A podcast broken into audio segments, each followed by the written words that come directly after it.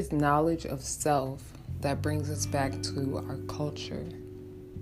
And a lot of times we aren't looking for this, but it's just inevitable.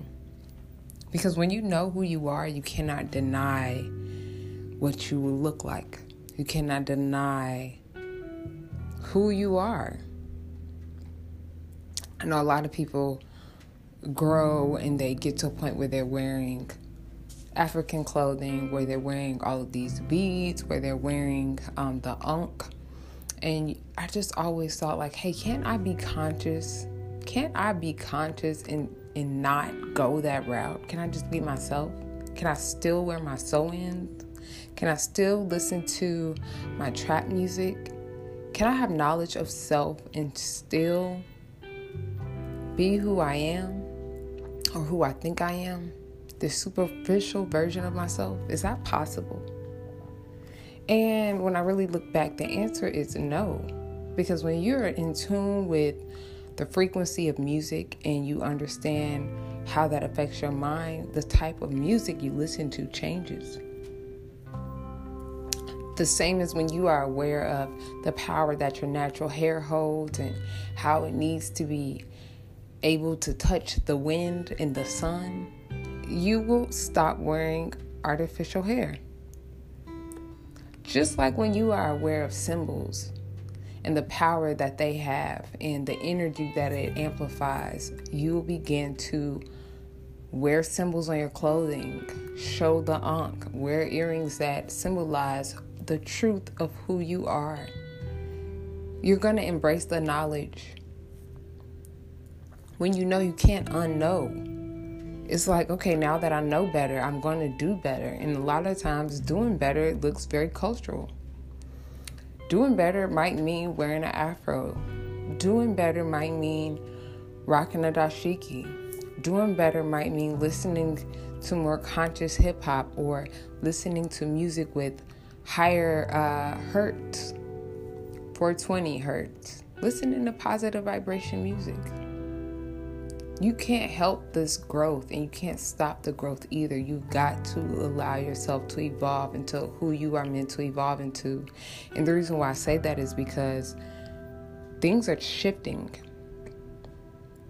Things are shifting, and this new shift is going to align you to your purpose. It's going to align you to your new life. Now, the people that are afraid to embody the things that they should actually look like, you will miss out. You don't want to miss out on this. But the people who embody what that new version of themselves look like, they're going to be elevated or exalted, shall I say. Because your clothes have such a psychological effect on you. And I, and I wrote an article on this. You guys can check it out on Vocal. The psychology of clothes and how it affects your mind. What you wear, you act like. So if you dress like a king or a queen, you shall act like that. And guess what? The world will respond to you as such. But when you dress like a bum, you're going to attract bum like things into your life. Maybe a bill is going to come out of your your account and leave you broke. I mean, you're just going to attract what you look like. But when you dress like a king or a queen, you're going to attract blessings. You're going to attract tithes. You're going to attract offerings. You're going to attract things working out out of nowhere because that's what you deserve and that's the energy and the frequency that you're giving off. The same as when you put on a suit and tie. The same as when she's wearing a gown. You feel different, don't you? Don't you just feel different? And guess what? People treat you different. People say you look good. People go out of their way to compliment you because that's what you look like. That's the energy you're attracting. Just the same as if a girl is wearing super short shorts or anything see through or anything that's showing promiscuity, she's going to be approached as such. A lot of times she's going to be approached in a nice way, but the underlining tone is their intentions are different with her. Their intentions aren't to treat her like a queen, their intentions are to get her into the bedroom just based on the clothing that she's wearing. And it affects her psychology because she begins to embody and act like what she's wearing, even though they're just clothes. But you choose your armor, and when you choose to wear something that is not in alignment with the essence of who you are, you're, gonna always get what you don't want. Meaning you're gonna attract the things you don't want to attract. But it all starts in the mind. It all starts with what you are wearing. It all starts with what you choose to embody. Don't fight the growth. Listen, I'm sitting here talking to you guys with a head wrap on and this nightgown that's like a dashiki form of a nightgown. And I'm looking at myself and I'm like, I did not know I would get to this point. I really wanted to be this artificial conscious girl. I just didn't want to let go of my look. I didn't want to let go of my weave. I didn't want to let go of my nails. I didn't want to let go of my clothing, my fashionable, trendy clothing. And it's like, God changed my mind. My consciousness is what expanded first. And as my consciousness expanded, naturally, my garments began to change over time, y'all. And it started with my hair. It started with something as simple as my hair. Because that is your true crown. As soon as I changed my hairstyle, my hairstyle affected the clothes I wear. Okay, I can't dress the same with an afro. An afro to me only looked right with certain styles, so it really did evolve my wardrobe it just evolved my wardrobe in such a way. And then from there, I, I wore head wraps, and guess what? Head wraps don't go with everything. It, it will it will trickle a domino effect in your life for sure. And I say this because there are so many people out there that are holding back on their greatness and holding back on this shift that the universe is about to do because you're afraid of what you're going to look like. But the new world the new world looks like that. The new world is filled with royalty and cultural garments and crowns and people being natural. That's what the new world looks like.